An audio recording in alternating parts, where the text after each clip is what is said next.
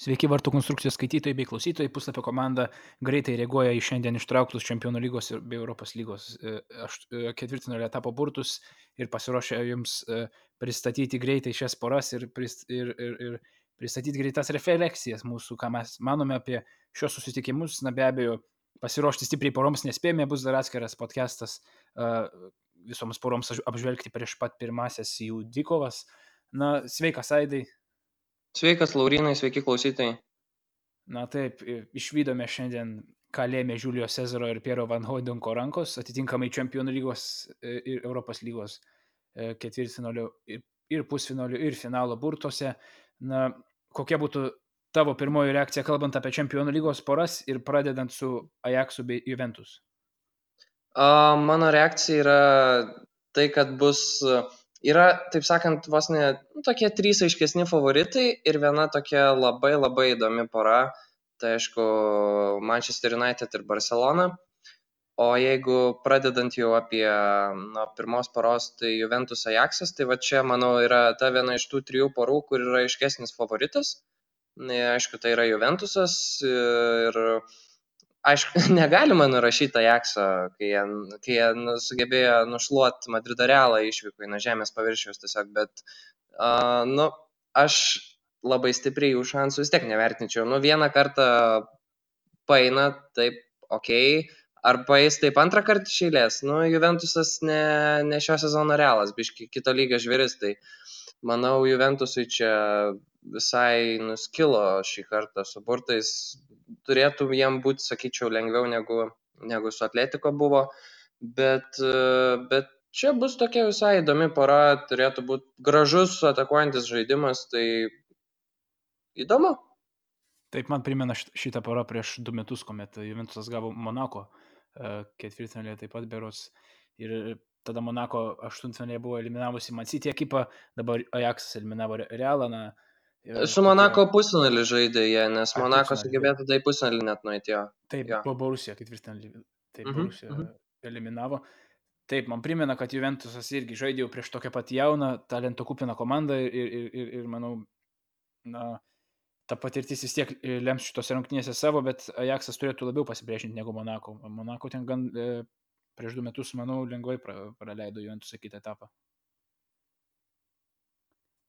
Na, dar kalbant apie komandų istoriją, tai be abejo, šio Juventus ir Ajaxas susitiko 1996 m. čempionų lygos finale. Na, Juventusas laimėjo tą dvikovą. Na, tikrai bus įdomu išvysti šią kovą, kadangi e, Ajaxas, na, tiek puikių žvaigždžių, toks e, jaunystės ir galbūt patirties, na, kiek tos patirties Dušanas Tadičius e, turi, Southamptono ekipoje žaidęs, bet vis tik įdomus derinys bus šioje dvikovoje, e, kaip seksis tvarkytis Juventus seniems vilkams Bonučiui ir Keliniui e, šiuose rungtynėse prieš Ajaxo žvėrišką polimą su Davido Nerezu ir, ir, ir Jokimu Ziechu ir Dušanu Tadičiumi. Taip kad e, tikrai, manau, bus įdomi dvikova, bet pirminybė vis tik tiekčiau Juventusui. Na taip, aš pritariu, nors grupiai sužaidė du kartus lygiosiamis su Müncheno Bayernu ir aštuntfinalį įveikė Madrido Realą, tačiau Juventusas yra biškai kitokio kalibro komanda ir nu, tiesiog nemanau, kad pavyks padaryti dar vieną sensaciją, sukurti dar vieną stebuklą ir, ir nukalti dar vieną grandą šiam, šiame sezone. Ajaxas tiesiog dar gal netiek subrendęs. Na taip, bet kaip jau pamatėm šį sezoną čempionų lygio visko gali būti, tai e, Ajaxo be abejo, manau, nenurašai, kaip ir aš. E, na vis tik Juventus šansai didesni šioje poroje išeiti į kitą etapą, taip kad uh, E, ir Ronaldo turi savo barikadų pusėje, ko ir pritruko realui, kaip pamatėme, na jeigu Juventusas sugeba įveikti atletiko gynybą ir, ir, ir, ir prištampuoti tris, tris įvarčius, tai manau Ajaxo jaunius ir, ir, ir dar deliktą, kuris klydo e, aštuntfinalėje pirmame mače su Realu, na, kaip jau minėjau podcast'e anksčiau, padarė šiek tiek tokių klaidelių, na, jaunimas vis tiek dar galbūt gynyboje nėra užtikrintas, bet prieš Realą, kuris beveik neatakavo, tai nebuvo jam ką veikti, tai tiesiog e, sužibėjo polimas, na, taip, keliamės, manau, į kitą porą, į Liverpool Porto. Uh, Liverpool be abejo e, praėjusiu sezonu jau žaidė su Porto čempionų lygoje ir aštu, uh, atkrintamųjų etape ir tą porą laimėjo 5-0, pirmasis mačas pasibaigė 0-0, antrasis 5-0 svečiuose Liverpoolis laimėjo, Sadio Mane įmušė hetriką.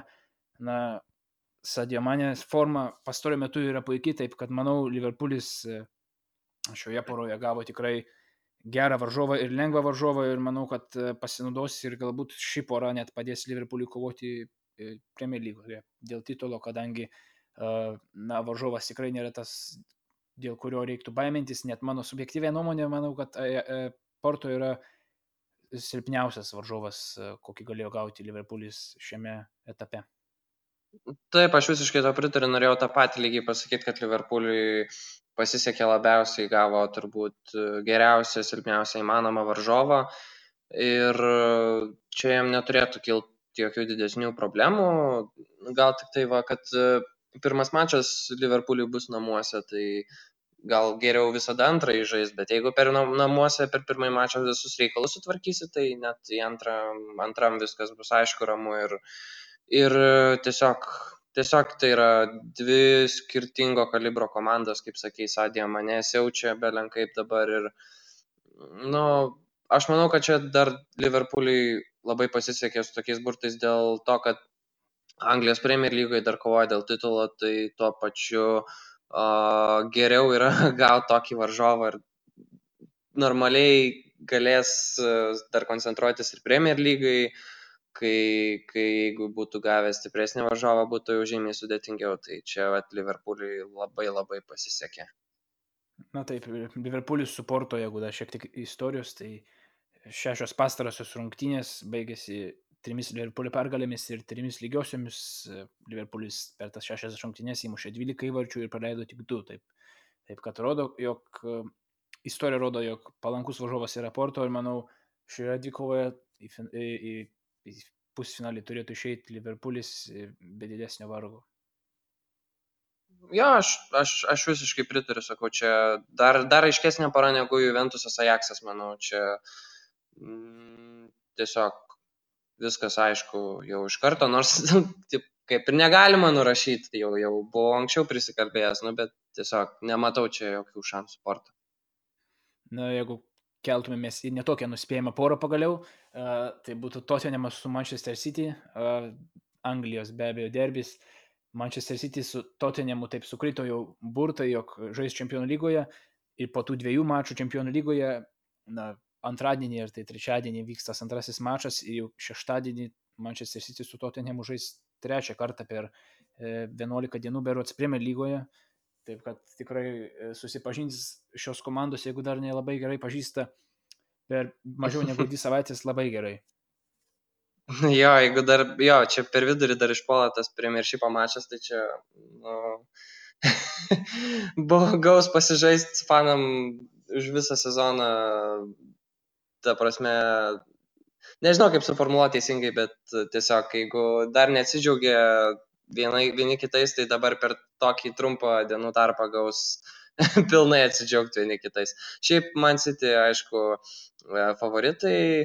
Uh, tikrai ne, nėra tokia iški pora kaip Juventusas, uh, Ajaxas ar Liverpoolis sporto, bet, bet man City vis tiek atrodo stipresni Ir nežinau, jiem prieš Tottenhamą šiaip dažniausiai Premier lygai nelabai ten tų problemų kildavo, tai gal Čempionų lygai bus kitaip. Man va įdomu, kaip sužais, kaip sužais naujo stadiono faktorius, nes Tottenhamas jau oficialiai keliasi į savo naują stadioną ir, ir, ir tenai nu, gal biški kitaip bus negu Vemblyje, ką gali žinoti. Tai, manau, stadiono faktorius turėtų vaidinti kažkokį vaidmenį šioje poroje, bet, nu, Man City, Man City, aišku, turėtų išeiti pagal visas prognozes.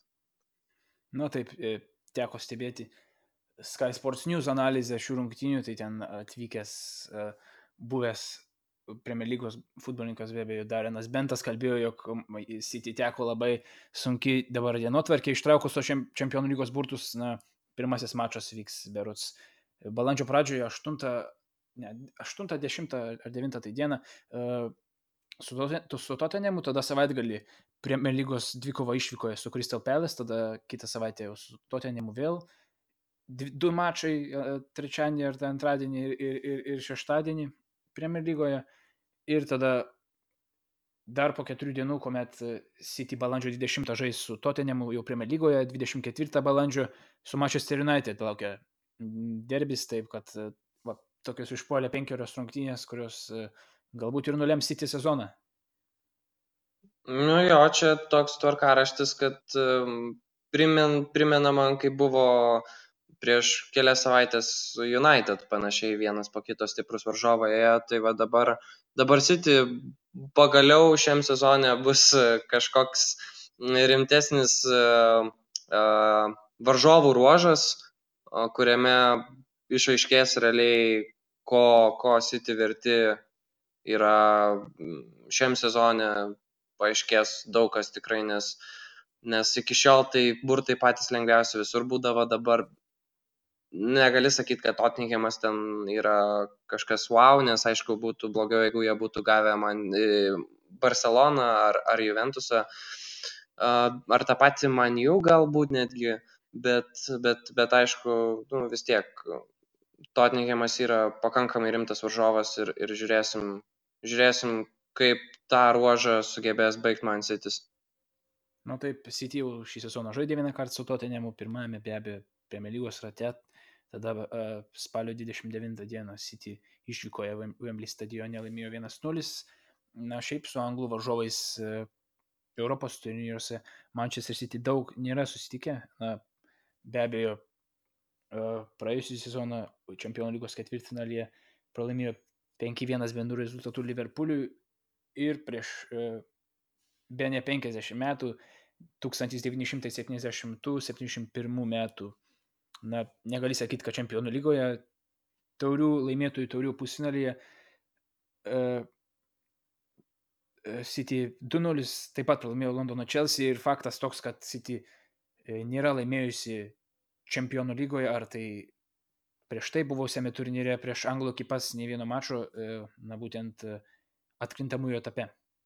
Čia tokia istorija, bet manau, City turėtų perrašyti čia šią nesėkmingą istorijos žymę ir, ir, ir, ir peržengti Tottenhamo barjerą. Na, be abejo, tai tik mano nuomonė, bet e, City šiuo metu yra stipresnė komanda ir tą matome mes visą sezoną. Mm, Na, nu, aš, aš negaliu ginčytis, man tik tai įdomu, o kaip tu pats vertini Man City burtus, ar esi laimingas ar ne?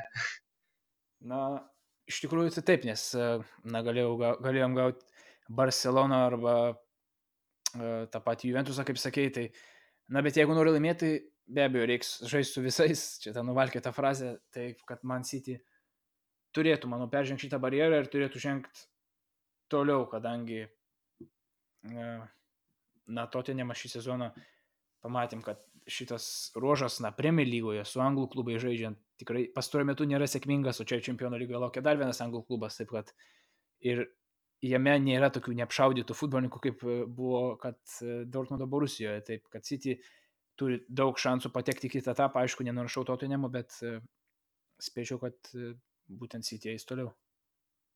Aš, aš irgi lieku prie to paties spėjimo. Na ir jau paminėta be abejo pora. Ta pati Barcelona, kurios City pavyko išvengti, vis tiek vyks į Manchesterį ir žais su kita uh, šio miesto ekipa United, e, na be abejo, du kartus šios ekipos buvo susitikusios Čempionų lygos finale 2009 ir 2011 metais. Lionelis Messi įmušė abiejose rungtynėse.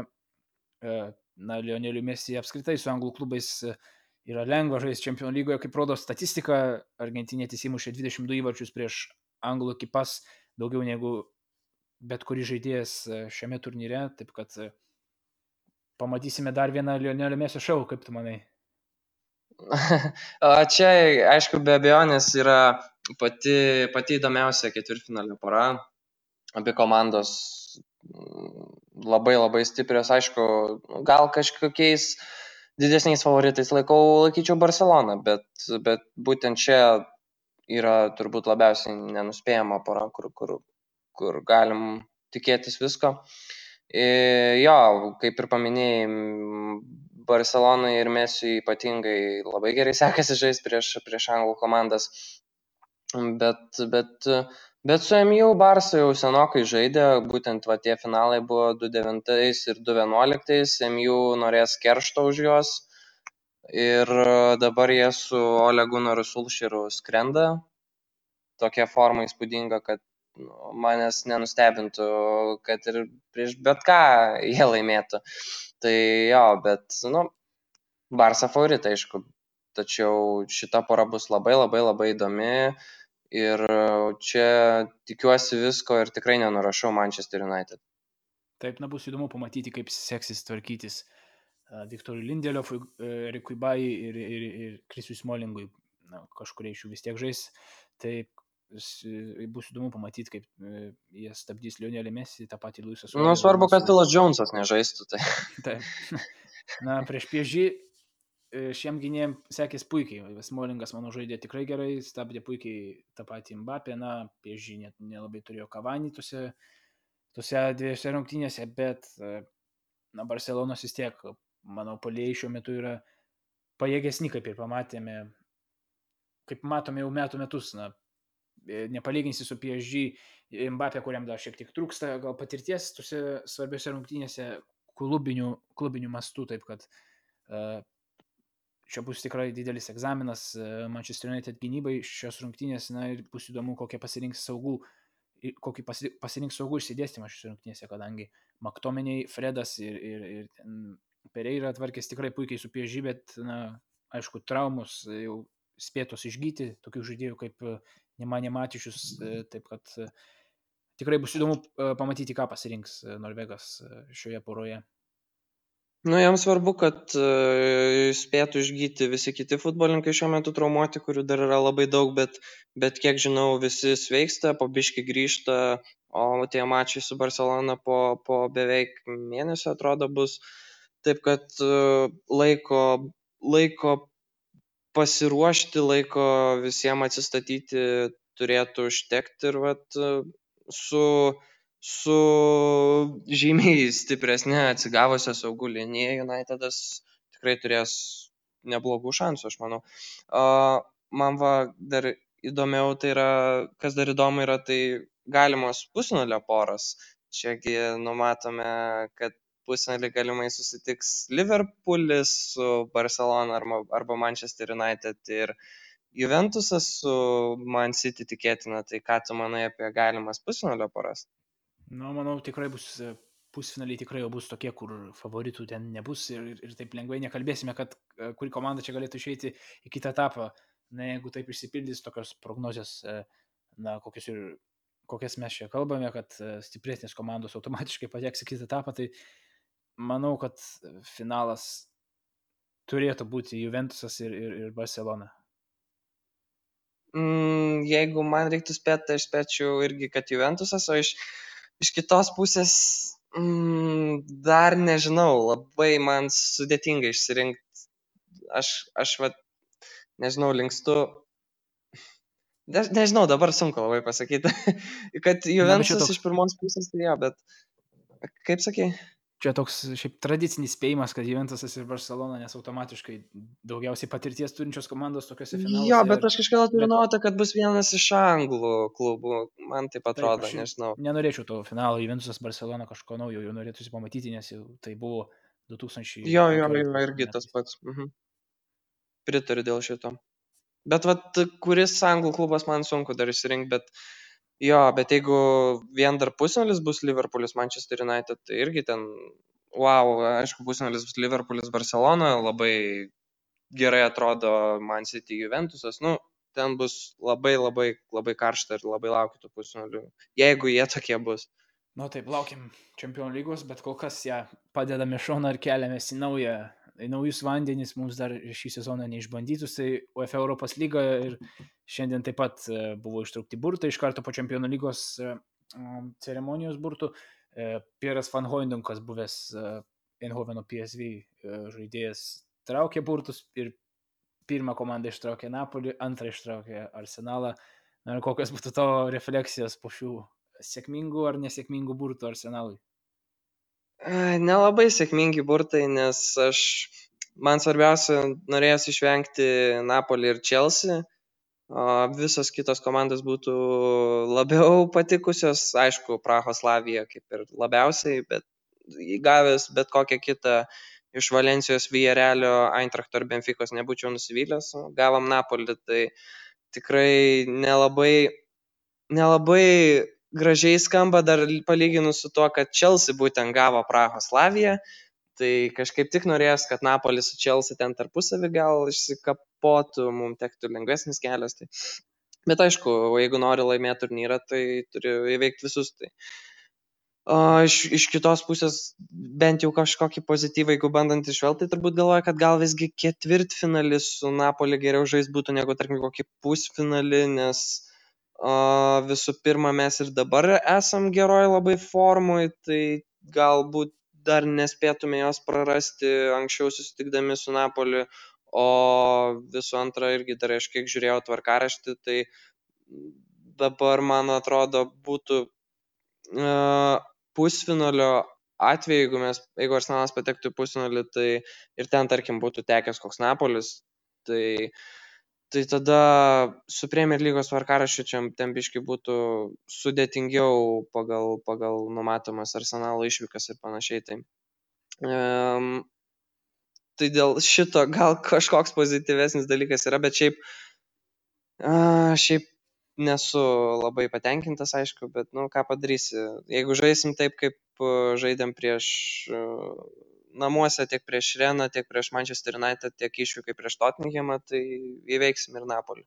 Na taip, tu nelabai esi patenkintas, bet patenkintas yra Mauricio Sari, kuris sakė prieš burtus, jog nenori žaisti su Napolį, nes labai būtų sunku emociškai uh, žaisti prieš savo būsę komandą, uh, norėtų nebent susitikti finale su šia ekipa, kas yra visai įmanoma, kadangi Napolį ir Arsenalas uh, ši pora iš, ištraukta kitame, kaip kitoje burtų burtų pusėje, kaip čia pasakyti, kuri nesusitiks iki finalo su Slavijos Praha ir Chelsea poros nugalėtojų, e, Arsenalo ir Napoli poros nugalėtojų, kitame etape laukia be abejo Ispanijos derbio nugalėtojas, tai e, dvikova tarp Villarrealio ir Valencijos. Na, šios dvi komandos e, susitiko Europoje vieną kartą, tai UEFA taurės e, pusfinalyje e, Valencija į kitą etapą žengė įveikusi Vėrelį. Manau, ši, šiais metais e, tokios staigmenos, kad Vėrelis laimėtų prieš Valenciją, aš nematau, nes Vėrelė šis sezonas La lygoje nelabai kaip einasi. Berot 17 vietą užima ši ekipa Ispanijos čempionate ir atsilieka tik vienu tašku nuo 18. Tai galbūt Europos lyga jos išgelbės ir, ir, ir jeigu va, Vėrelis iškristų iš Ispanijos ir laimėtų Europos lygą, na, tai turėtume Vigono variantą, tik kad čempionų lygoje žaistų antroje Ispanijos lygoje žaidžianti komanda čia būtų istorinis, istorinis dalykas, nes, nes tokio moros, aš, aš tai tikrai neprisimenu, nežinau, ar, kada, ar yra kada buvęs toks dalykas, kai antros lygos komanda žaidžia čempionų lygoje, tai čia būtų kažkoks kosmosas. Ir šiaip, va, man įdomu, tiesiog toks, toks lengvos diskusijos klausimas, kaip geriau, ar likti La lygoje ir, ir, ir tiesiog uh, kitą sezoną žaisti La lygoje. Bet, bet išlikti La lygoje, ar, ar iškristi žemesnį divizioną, bet va patekti čempionų lygą.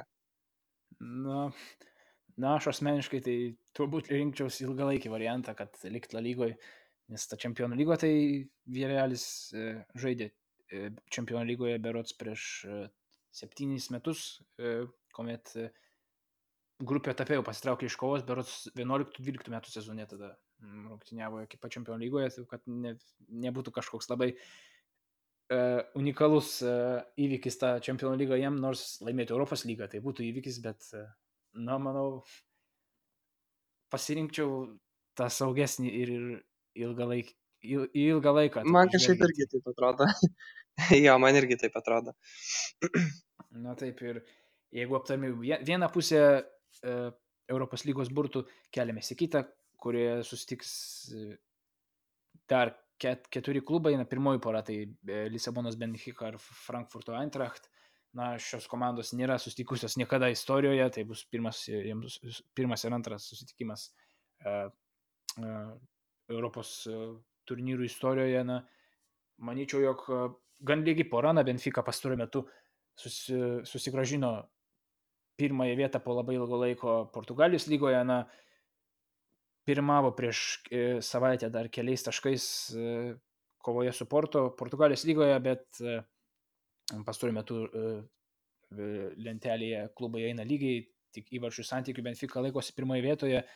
Na, Benfica iš, etap, iš praėjusio etapo ir tolimesnės kovos išmetė Zagrebo Dinamo ekipą, ten po pratesimo berots įvykiai jau pakrypo Benficos linkme.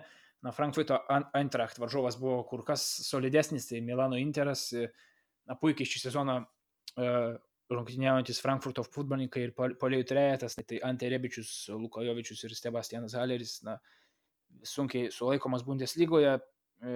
Šie, šie, šis polėjų trijo ir manau, kad Eintrachtas turi tokius pat lygius šansus kaip ir Benfica, nors tos aukščiausių, aukščiausio lygio varžybų patirties gal tiek daug ir nėra, bet tas polėjų trejetas tikrai atrodo grėsmingai ir Benficai turės būti karštos tose rungtynėse ir toje poroje.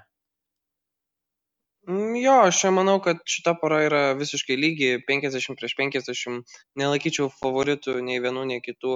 Eintraktas Vokietijoje gerai, gerai ten kovoja, dar, dar, dar dėl patekimo čempionų lygą ir, ir per Bundeslygą kovoja, taip kad irgi šansai yra dviejais būdais uh, užsitikrinti kelialapį, taip tas, tas irgi gerai. Benfica, aišku, Portugalija kovoja dėl titulo, tai irgi savos, e, nežinau, kaip sakant, problemos.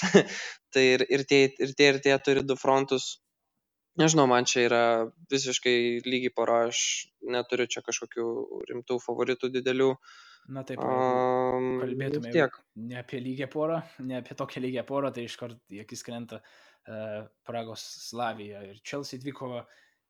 Na, šios ekipos taip pat nėra susitikusios nekarto uh, istorijoje. E, na, Slavijos Praha šį sezoną tikrai nužengė didelį žygį Europos lygoje, na, turėdama tokius futbolininkus kaip Miroslavas Stocha uh, ar Milanas Škoda, veteranus du.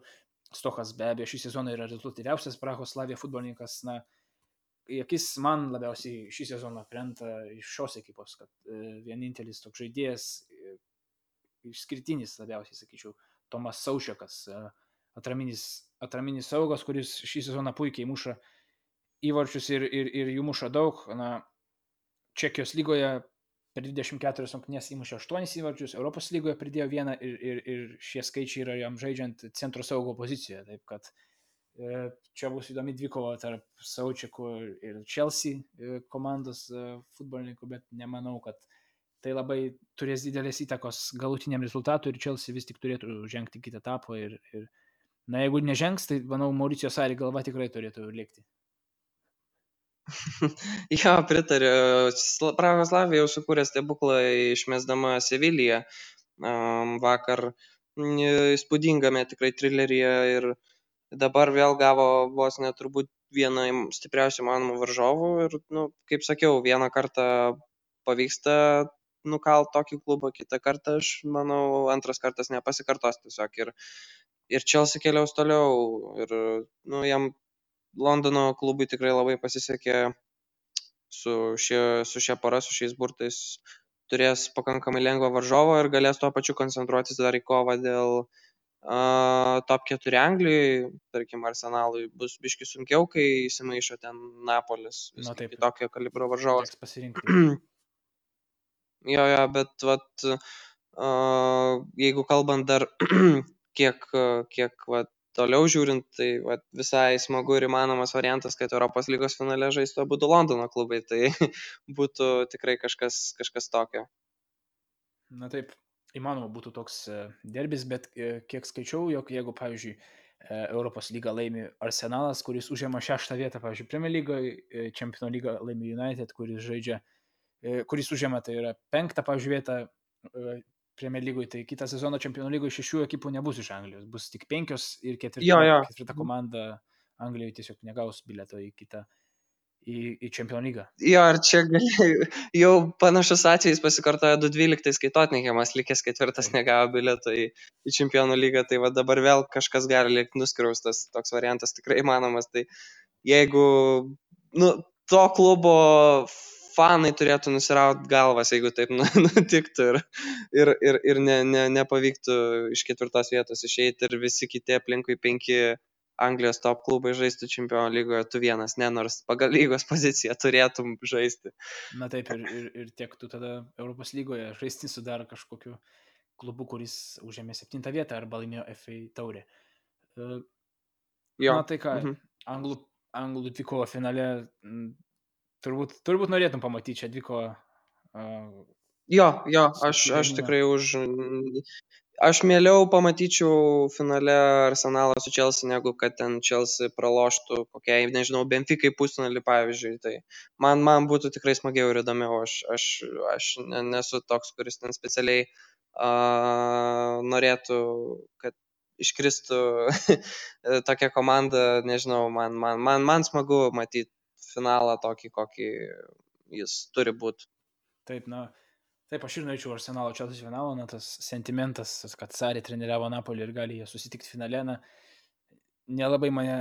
Čia irgi variantas, čia irgi variantas, jeigu Napolis išmestų Arsenalą, tai va būtų kitas toks variantas, kur irgi finalas būtų labai su tokiu prieskoniu, taip sakant. Taip, na, bet Napolį pralašė vakar prieš uh, Zalbiugų Red Bullį, jeigu uh, kalbant dar apie jo, teisingai. tą porą, taip kad uh, Austrų ekipa sugebėjo nugalėti Napolį, o, o pažiūrėsim, ar Arsenalai tai pavyks.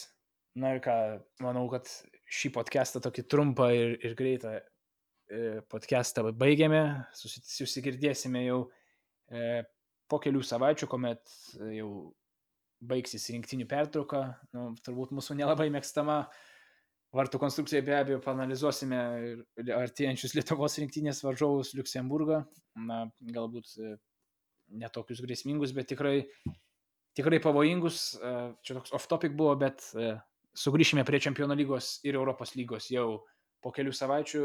Ačiū tavaidai. Ačiū Laurinai, nenobodžiaukit per rinktinių pertrauką. Taip, tai ačiū klausytojams ir viso gero. Iki.